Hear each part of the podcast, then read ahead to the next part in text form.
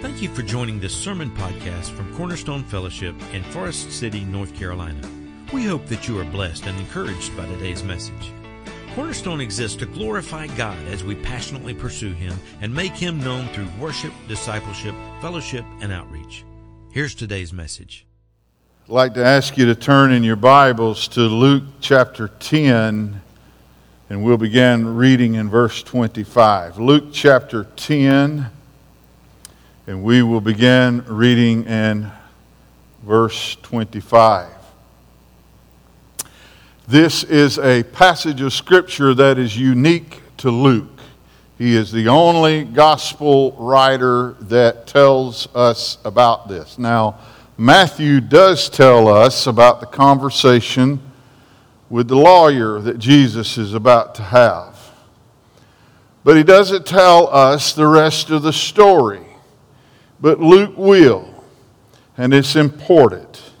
So let's read together. Jesus is out teaching one day and says in verse 25, and a lawyer stood up and put him to the test, saying, Teacher, what shall I do to inherit eternal life? You know, when you put the creator of the universe to the test, it's got to be worth at least us watching. It's incredible. And he said to him, Jesus said to him, What is written in the law? How does it read to you? He was an expert in the law, so how does it read? And he answered, You shall love the Lord your God with all your heart, and with all your soul, and with all your strength, and with all your mind, and your neighbor as yourself. Jesus said to him, You have answered correctly. Do this, and you will live. But wishing to justify himself, he said to Jesus, Who is my neighbor?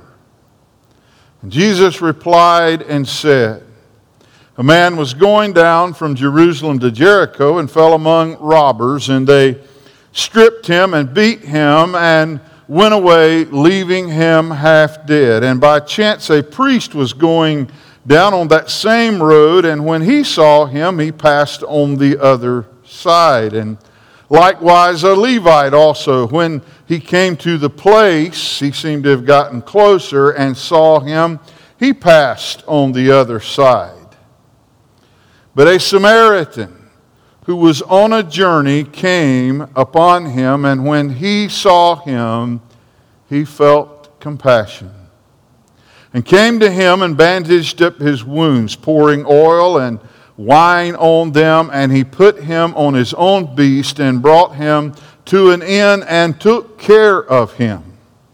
And on the next day he took out two denarii and gave them to the innkeeper and said, Take care of him, and whatever more you spend when I return, I will repay you. Which of these three do you think proved to be a neighbor to the man who fell into the robber's hands? And he said, The one who showed mercy toward him. And then Jesus said to him, Go and do the same. I, I don't want to get uh, too presumptuous, but we are blessed with several passages in Luke that we don't see in any of the other Gospels. The story of the prodigal son is one of those, but the word Luke or the name Luke is a Gentile name, so it's quite likely he is a Gentile. And it's also quite likely that some of these stories that may have caused some problems for the other gospel writers were no problem at all for Luke. It's hard to imagine a Jew telling the story of a prodigal son who is a Jew who is eating slop with pigs, but uh, Luke has sausage biscuits for breakfast every morning, so it's not a problem for him. I'm not sure exactly, uh, but we do know that Luke has blessed us with an incredible story. Now, this lawyer, he is an expert in the law. The word's different than scribe So here is a guy that he not only is probably a scribe, he also very well could be a Pharisee as well. But he asked a question, and it's a good question, but it's a terrible motive. He wants to know what must I do to be saved or to have eternal life? Problem number one with his question is the way he words it. Because when he says, What shall I do? I just hang on. It's, uh, it's worth hearing, but it's an aorist participle in the Greek language.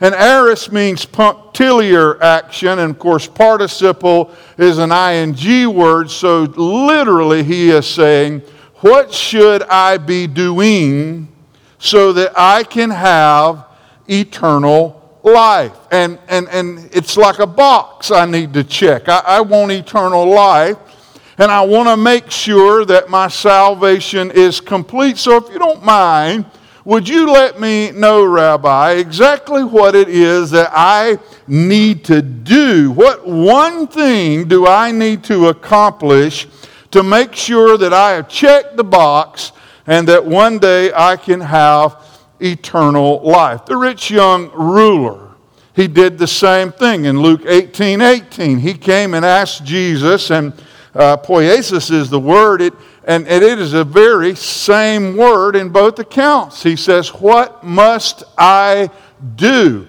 What should I be doing? What is it that I can do, and once it's done, it's taken care of? What box do I need to check? What do I need to make sure that I have punched on my little ticket here to make sure that I can have eternal life? The second problem was just simply asking for eternal life. It is a question that, boy, it's thousands of years old and alive and well today. What do I need to do to make sure I go to heaven?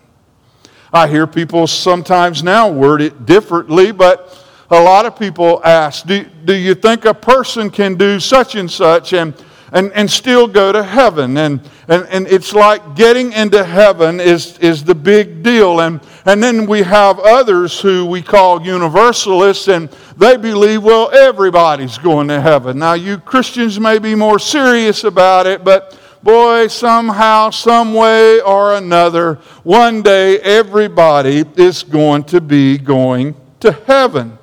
The problem is this you are assuming everybody wants to go to heaven. A good question to ask when somebody wants to know what all I can do and yet still go to heaven. Do like Jesus. Jesus was bad about it, he did it here. He loved to answer questions with a question. Now, it'll wreck a marriage, but it's good theology to try it. Just ask him, well, why do you want to go to heaven? That's a great question. Why do you care so much about going to heaven? And, and here's the, the irony of it if the only reason you want to go to heaven is you don't want to go to hell, you're not going to heaven. That's, that's the whole problem. It's, Jesus is not selling fire insurance.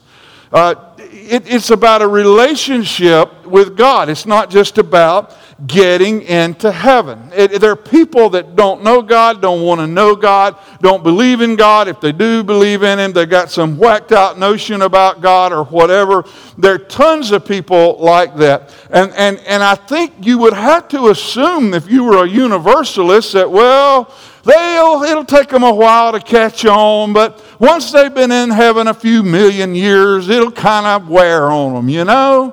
Uh, they'll get to where they like it and they'll figure out who Jesus is and, and they'll find out what we do every day up there. And uh, there are a lot of people, they don't care one thing in the world about going to heaven. And I can tell you, God loves you too much to to force something on you that you don't want to do. If you don't want to have a relationship with Him, He is not going to make you have one with Him.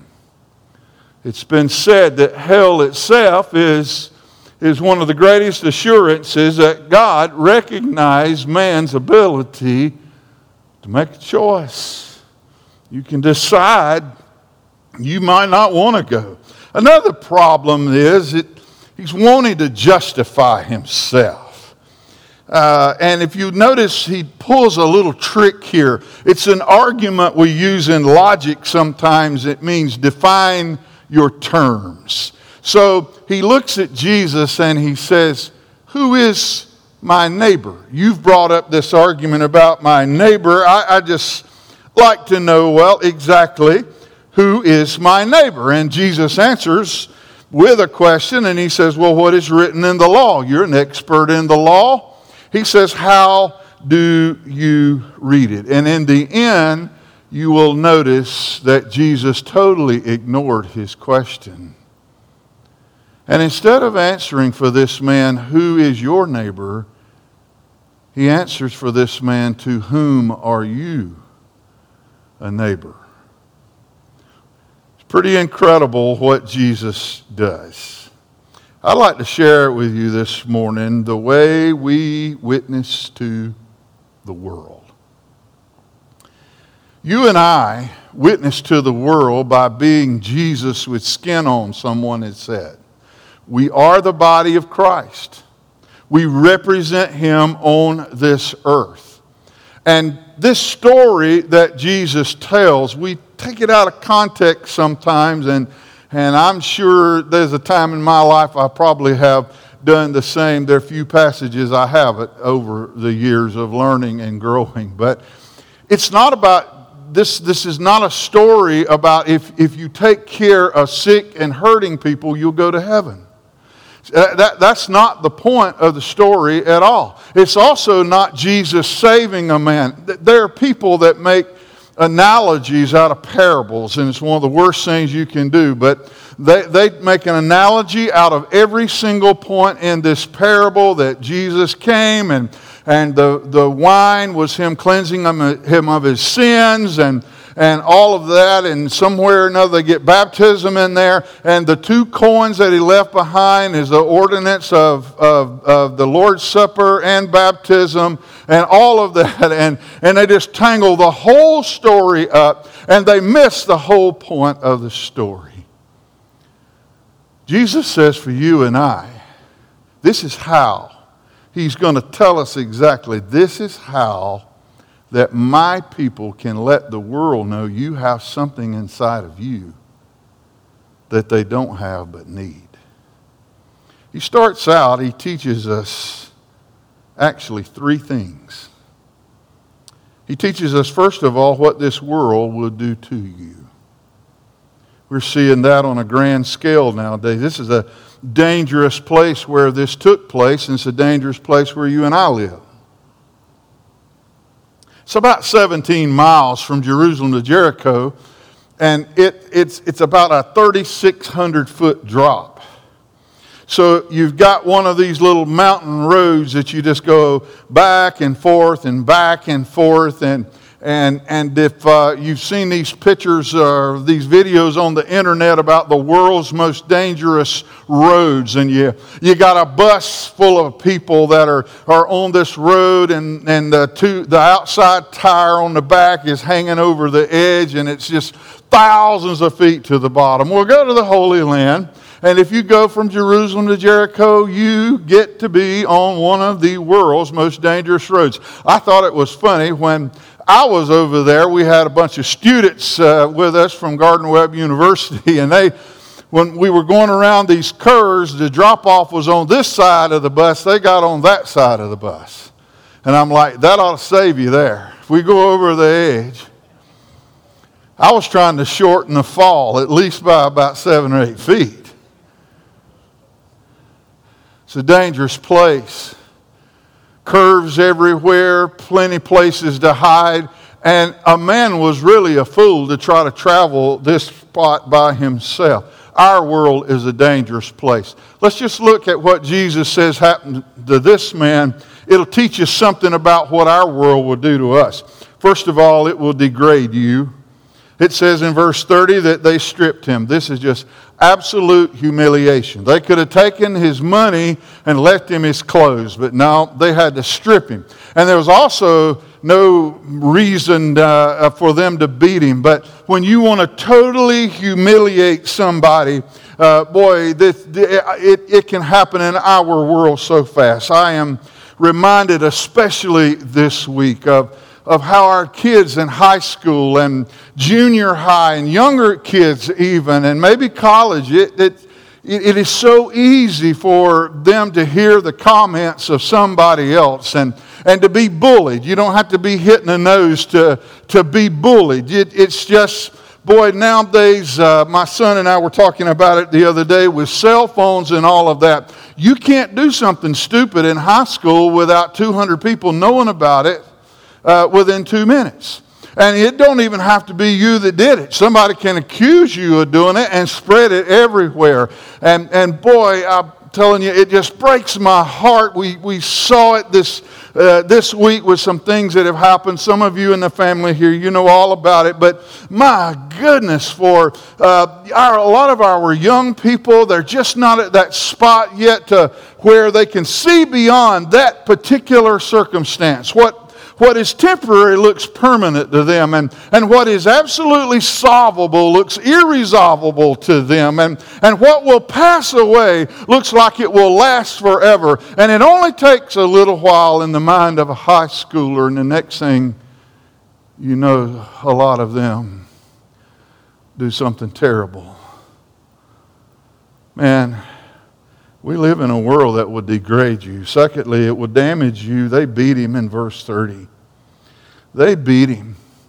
No need for the beating, but boy, they just had to beat him. And I mean, that's it. We see it again in our world today. The, the, the, you just turn on the news and, and it seems to be everywhere, and people just going over the top. I saw a guy the other day, he was every bit as big as I am. There was a little toddler. I, I don't know if it was in a he was walking. I don't remember if he was walking or in a, a little uh, push around buggy thingy, uh, whatever that's called.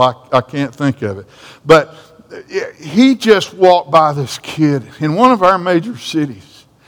And he just keeps walking and never loses stride. And he hits him so hard he pulls him slam up in midair. And that little toddler hits the pavement, and the guy just keeps right on walking. For what? Nothing. But that's what our world will do to you. It'll, it'll hurt you. I, I, it made me think this week about a story that I remember reading about some time ago, and I think there's been a documentary on it now. I don't know if you ever heard of a young man named Emmett Till. Emmett Till was a black boy that was born in 1941 in Chicago, Illinois. He had family behind in Mississippi. I believe at the time that a family could leave Mississippi and get on a train one way, and I think the cost was $16. And they would take you all the way to Chicago. If you've ever wondered why so many minorities are packed inside our inner cities. They went there because life in the South was so treacherous. Well, Emmett was born in Chicago. When he was 14, his uncle came up from Money, Mississippi, and invited Emmett to come home with him for a few weeks and hang out with his cousins and have some fun. And so Emmett went home with them. He wasn't there but a few days. They were out picking cotton. That's what they did for a living. And they stopped by a store to get some candy, something to drink, something like that. And the woman behind the counter claimed that Emmett did something or said something that was off color. A few nights later, that woman's husband and another man came to the house where little Emmett was staying and they took him and they beat him to where he was irrec- unrecognizable. And then they hung him. And then they shot him. And then they took and wired him to a fan out of a cotton gin that would weigh a couple of hundred pounds and threw him in the Tallahatchie River. Somebody noticed the body. The two men went to trial it was a joke from the start. It was all white dudes on the jury, and as a matter of fact, they joked later the only reason we stayed in session as long as we did is to try to look like, make it look like we were actually making a decision. There was a mortician in Money, Mississippi, who sent little Emmett's body home to his mother, and they were going to have a funeral, and they had nailed the casket shut. If I showed you a picture, and I won't, but if you could have seen his face, you'd have had to look a long time to realize that was the face of a human being. They beat him so severely. And they got away with it. When his little body got back to Chicago, his mother says, Take the lid off that casket. And they said, Ma'am, you don't want to do that. You don't want to do that. For one, he's not been embalmed and he doesn't look very good. She says, Take it off. She says, Either you take it off or I'll take it off.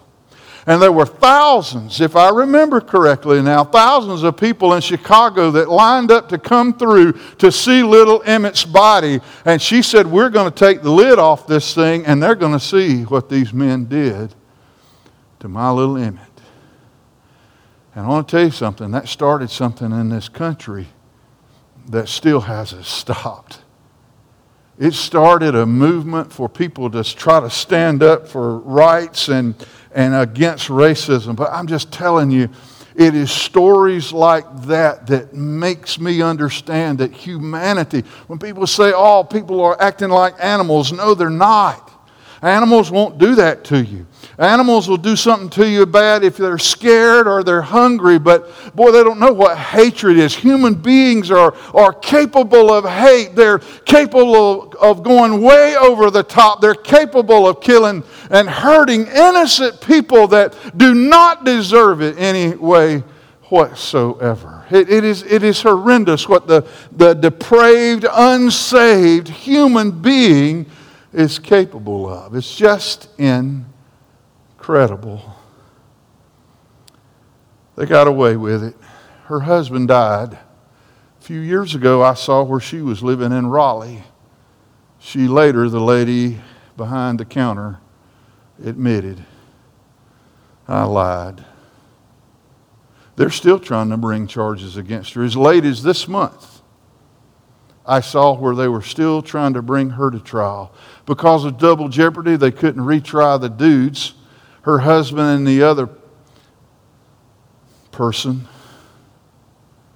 They couldn't try them again. But Look magazine interviewed them a couple of years later, and both of them admitted, yep, we took him, and we beat him, and we shot him, and we hung him, and we threw him in the river and there's nothing you can do about it. God help us. That's what the world can do to you. That's what the world can do to you damage you, desert you. Verse 30 says they went away and they left him. They left him laying there to die. Just abandoned him totally. Number four, desert you, degrade you, damage you, can also destroy you. Says, left him half dead. He was hopeless. There's no way he could get himself out of the ditch. He was hopeless. They, they, they left him there absolutely, totally destroyed. His life was coming to an end had someone not intervened. I, I, I saw a uh, special recently on the world's worst prisons, and uh, uh, there's one called, if I pronounce it correctly, Miss Hortensia El Penal de San Pedro the prison in St. Peter. So it's in uh, Brazil. I told the guys about it Wednesday night. You know what they don't allow in that prison? Guards. If you do something on the streets of that town, they take you and there'll be policemen there at the front office. They arrest you, they take you in, they fingerprint you, they walk you down a hall, and they shove you through a gate, but they don't go in it. They lock that gate back up and they get out, and that's where you are. There is a guy in there that runs the whole place. He's killed four people that's what he went in for. No telling how many he's killed since he's been in there. Guys can actually take their wives and children in with them. Now, the place is like a couple of city blocks, and it is absolutely destitute with, with filth and scum and, and trash everywhere. But if you can come up with enough money, you can even take your own family in there. But it is a horrible, horrible place. And if they kill you, nobody does anything. There are no rules, there are no guards, there's no anything. When you go in there, man, you might as well just be sent straight to hell because that's where you are. And you're without hope. I could go on. What's happening in Ukraine? Those are all things this world can do to you. Secondly, though, I, Jesus said, Let me tell you what religion can do to you. Religion, first of all, two things. It can show piety. That means they can act all religious and serious. It says by chance a priest was going along and and he went down that road and he saw him and went by on the other side. And then a Levite came by and he was kind of a priest assistant, you might say, associate, associate priest. That's what we would call him. He came to the place. It looks like in the Greek he walked over closer and took a look, but he kept going as well. Now, there could have been a few things going on here, and I don't want to read into the text, but one thing a priest couldn't do was touch a dead body. What if this guy is dead? If he's dead and I touch him, as much as I'd love to help him, I'll be unclean and it'll take weeks for me to get purified and go through all the ceremonies. And, and priests travel this road all the time because there were thousands of them that worked in Jerusalem. And, and maybe he wanted to help the guy, but boy, they just were all kind of issues with that. They also had this thing called Deuteronomic theology. Don't worry about the big long word, but in Deuteronomy, Paul, uh, Paul, yeah, Paul, Moses, I'm glad I heard me say that so I can correct it. But Moses says that do what's right and you'll live. Well, by the time the New Testament came along, he said it several times. They had taken that and created, leave it up to religious people, we'll do it every time. They had created a whole theology built around that. And so they believed if something bad happened to you, that that's God punishing you for something you've done. I, I kind of grew up with some of that. Boy, somebody's house would burn down, and I'd hear our family say, Well, I don't know, the Lord may be trying to tell them something. And it might have been, yeah, get a new wood stove because that one burnt your house down. I don't know. But we just knew God was in it. Somebody had a wreck. We couldn't believe God was just trying to tell them you needed some more tires on the front. No, it had to have been some kind of message that God is trying to send. And I know sometimes God has done that, but I'm just telling you that they were worried about both the priest and the Levite. No doubt were worried that this might be God's work here. This guy might have done something wrong and he might deserve what he's getting, and we can't interfere with the work of the Lord. Boy, now that's some piety on steroids right there, buddy. We don't know why. Jesus doesn't tell us. But we do know they left him. They left him right there. Man, secondly, prejudice piety and prejudice. In verse 33, Jesus says, But a Samaritan, and I can promise you, every Jew in that crowd that heard him say, But a Samaritan, they just knew, ah, the robbers must have come back. Jesus is about to identify the culprit. They had no problem with Jesus saying, But a Samaritan. But then when he says, But a Samaritan passed that way, and saw him and had compassion and took care of him. Took him to an inn, made sure everything was seen about in his behalf. Boy, I can tell you now that stopped the crowd in their tracks. That stopped the crowd in their tracks. A Samaritan Jesus had an odd relationship with the Samaritans. Now, just remember where do Samaritans come from? In the Old Testament, when the ten tribes went into captivity in the north in 722, there were many that stayed behind. They didn't all get carried away into Assyria. Some stayed behind. The Jews married Gentiles, and their offspring were half breeds, they called them and then they named them the Samaritans because of the location as to where it happened. And I can tell you the only person that a Jew hated more than a Gentile was a Samaritan. Because they thought, well, you pretending to be something you're not. Being halfway as cool as us is worse than not being cool at all. They use that word cool all the time. He's the one that showed mercy. If you notice at the end, and we're not quite there yet, so don't get excited, but when Jesus asked him, now which one of those was a neighbor to him, did you notice he didn't say the Samaritan? This guy couldn't even say the name. Well, you know the one that, well, you know, showed mercy. Him, that one. If I'd have been Jesus, I'd have gone, which one? he couldn't even say his name. Boy, racism. That's what it was. It's not a religious thing for them. Pure old racism. Philip Yancey wrote a book, I think in 77, somewhere along there, but uh, it was a book, What's So Amazing About Grace? And I, I want to read you a little excerpt from it. I think he was going to church in Atlanta when this happened. It was in 1960. He said at our church in Atlanta, I think, it was a Baptist church he said, We had a church lookout squad.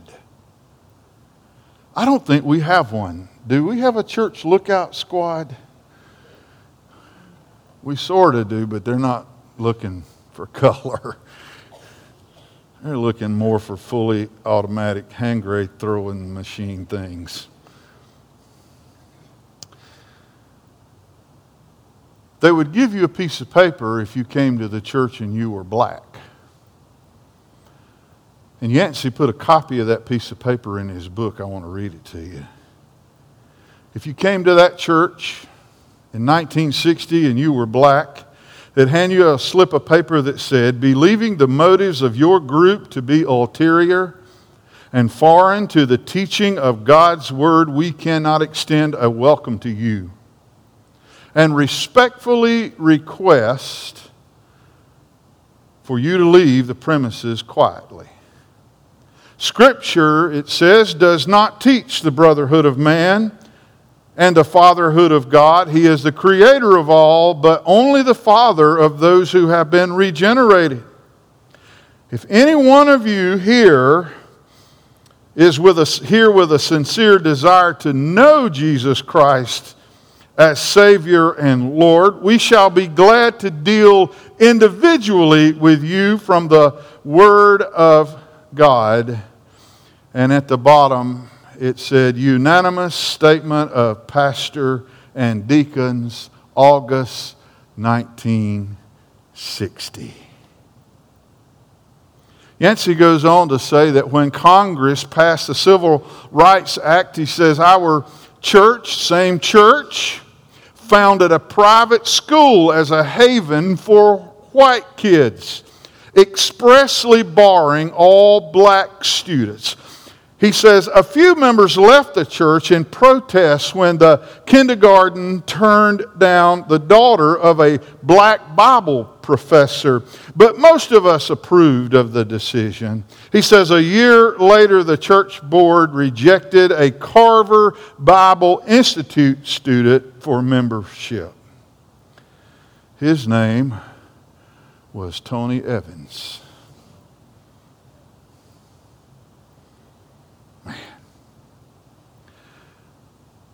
That's what religion can do for you. I grew up in a church. We sent money for missions all over the world. And I don't even think I was an adult yet. And I can tell you, friend, when I was a teenager, not only did I not know much, I didn't even suspect much. But I, I don't even think I was an adult before I began to wonder why do we send money all over the world to lead people to Christ that if that same person made it to America and came to Anderson, South Carolina, he would not be allowed in the door of our church. If he wanted to thank us for sending a missionary, he'd just have to do it out in the yard. And then he'd have to be getting along. I was raised in a racist family. My dad said one time, my dad said that he didn't have anything against blacks. That's, that's always a trigger statement right there, okay? Anytime you hear somebody start out with that, you know, here comes something really dumb.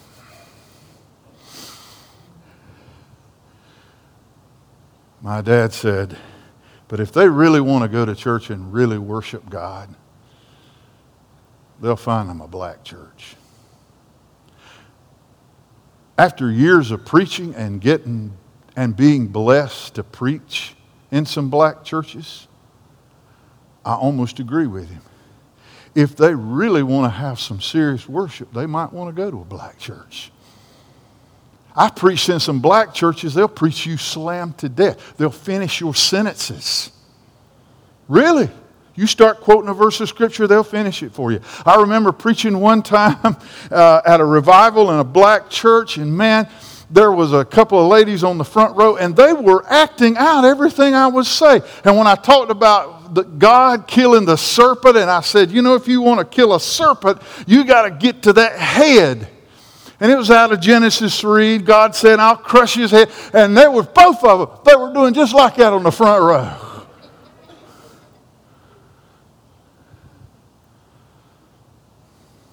It's sad. But we baptized our racism in the South years ago and made it a God thing. Fools. That's what we were. And then, thirdly and last of all, what the body of Christ must do for you. A Samaritan's going to teach us. Does it mean that this made this Samaritan saved? Because we don't get saved by doing good works. But Jesus said, if you are one of my disciples and you want to really spend eternity with me, then this is what we'll do. First of all, he had compassion. It says in verse 33, but a Samaritan, if we witness to the world, this is how we do it. It's through compassion. The Samaritan who was on a journey came to him, and when he saw him, he felt compassion and came to him in verse 34. Got down in the ditch with him. At some point, you have to get in the ditch with them if you're going to help them. It's hard to help them from a distance sometimes. You just can't keep throwing money at it. You can't just keep saying, oh, if you'll call our church, we support this, that, or the other, and maybe they can help you or whatever. You can't just keep uh, feeding people honey buns on the end of a pitchfork. You finally got to get involved. And sometimes you have to get down in the ditch where these people are if you really want to help them. Uh, splanchnizomai, there's your good name for your next child, boy or girl. Splanchnizomai is the word we get our word spleen from in the Greek. And when it says he felt compassion, that's the word splanchnizomai. It means internal organs. Because for them, when they felt compassion, it was like you felt it in your gut. That's how they, that's how they described it in, in the Greek. And, and it's the word that Jesus uses here. He felt it in his gut. He felt it down deep inside of him. Literally, I guess you would say, if you really want to serve God, it takes guts. Because you got to feel it down in here. Just some passive notion to get them out of your hair is not compassion, my friend. That's escapism. That's hypocrisy. He felt it in his gut. Jesus says another thing you need to do is comfort them. Verse 34 He poured oil on the wound. You know what oil did? It softened those old crusty scabs. I was raised by my grandmother. You've heard tons of stories, I know. She had a first aid kit that sat on the mantel. I bet Terry Skidmore knows exactly what it is. It was a fruit jar, and no, it didn't have in it what you think. We were Christians. We would never put it on the mantle. We'd keep that hid somewhere. But in that fruit jar on the mantle was kerosene oil. I'm telling you, don't come in the house telling Granny you cut something unless you want to smell like a tractor trailer for about three weeks. She'd rub you down in some kerosene oil.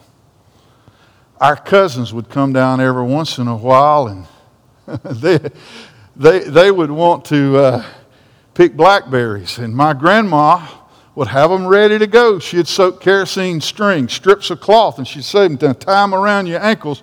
We have a, we have a vicious, vicious wild beast with teeth like razors. They're called chiggers.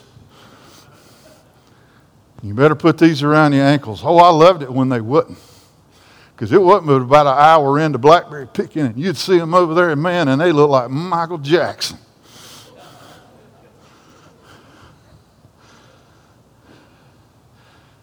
kerosene oil was helpful. Oh, I remember as an adult when I was on construction and welding pipe and doing things like that with John Crowder. We'd get a cut and we'd go over to the old truck and stick it down in some diesel fuel. Soften that wound. Bringing comfort to people. And I'll just tell you this. Sometimes to bring comfort, all you do, need to do is sit there with your mouth shut. Don't worry about what to say. Just be there. Just be there. Cleansing.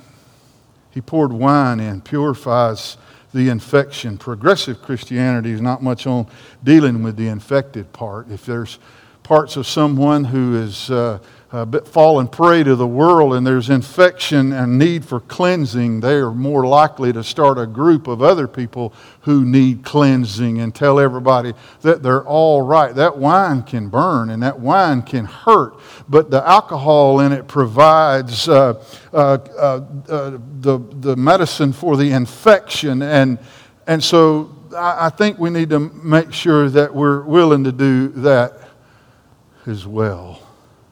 But last of all, I'll close. Jesus says, if you want to witness to the world, here's your chance. Show them compassion, show them comfort, show them cleansing. And then, last of all, in verse 35, show them commitment. Don't just leave them.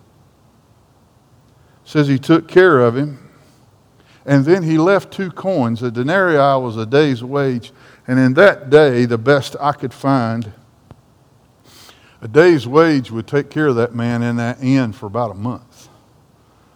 So if he had to lay there and heal for two months, it was paid for. And not only was it paid for, he says, I'll come back by. And if he owes more, I'll pay that too. I'll take care of that. Man, that's a commitment. I understand Believe me, I do. It's hard to help people. It's actually impossible unless they won't help. I know that. But I have to tell you something. We're pretty quick to judge sometimes. It's hard to know who might want it and who might not. Could you imagine when Jesus headed over to where the demoniac was hiding in the cave and he would run out naked and cut himself with stones and break chains. Could you imagine the old religious hierarchy thinking, well, wait till the new preacher gets a load of the naked man? Who would have ever bet that Jesus would barely get on shore before this man came and fell down and worshiped him? You be careful looking at people and deciding that man there might be a good, that's a good prospect. He's liable to get saved. I can tell you, I've seen people in three piece suits, all slim and trim and proper and all that, and they really look like somebody and they're never going to get saved. But I have seen other people that they had stuff hooked everywhere, over here, over there, and then connected and tattoos and whatever and haircut and a blade. I don't see the blade much anymore. And I hate that went out because I was really wanting to do one. I think I might could work up a pocket knife. I'm not sure about a blade maybe some toenail clippers. You be careful deciding who you think is just really ripe for the picking. Jesus says when the sower went forth to sow the word of God, he sowed the hard soil, the good soil, the thorny soil, and the rocky soil. He didn't get out there and get a farm agent to show him where was the best place to sow the seed. He knew my job is to just sow the seed, friend. As I close, this is what we've learned. The thieves basically said, and the word here is robbers. It is translated well. Thief was kleptos, that's a thief, kleptomaniac. A robber was a different word. These were the kind of men that hang beside Jesus. These were people that didn't just steal when you weren't home, they kicked in the front door and beat you to death. The thieves, or the robbers, their idea was what is yours is mine and I'll take it. The religious crowds basically said, well, what is mine is mine and I'll keep it. But a Samaritan said, No, what is mine is yours, and I'll give it. What a lesson. I can tell you, nothing will get the attention of the world better. It's better than handing out tracts. Not saying anything wrong with that.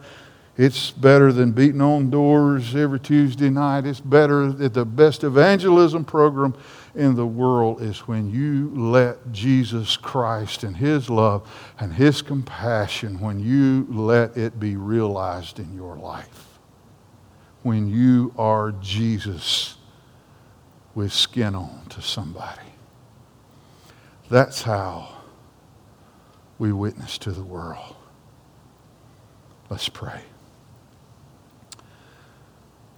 Help us, God. Forgive us, Lord, where we fail you.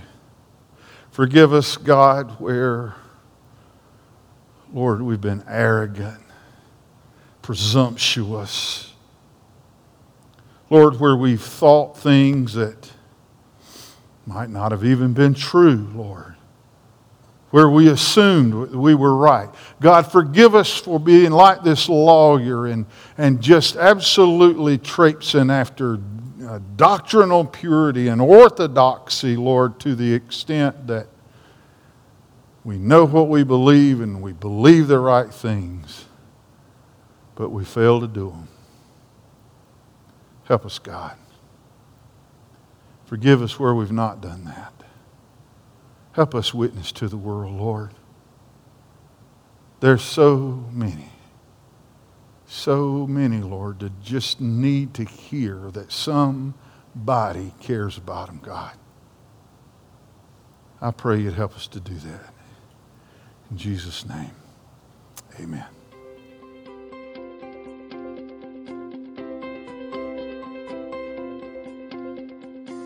Thank you for joining us today. If you have any questions or would like to know more about Cornerstone, please visit our website at servantsway.com or email us at office at servantsway.com. Cornerstone Fellowship is located at 1186 Hudlow Road, Forest City, North Carolina. Please join us again next week.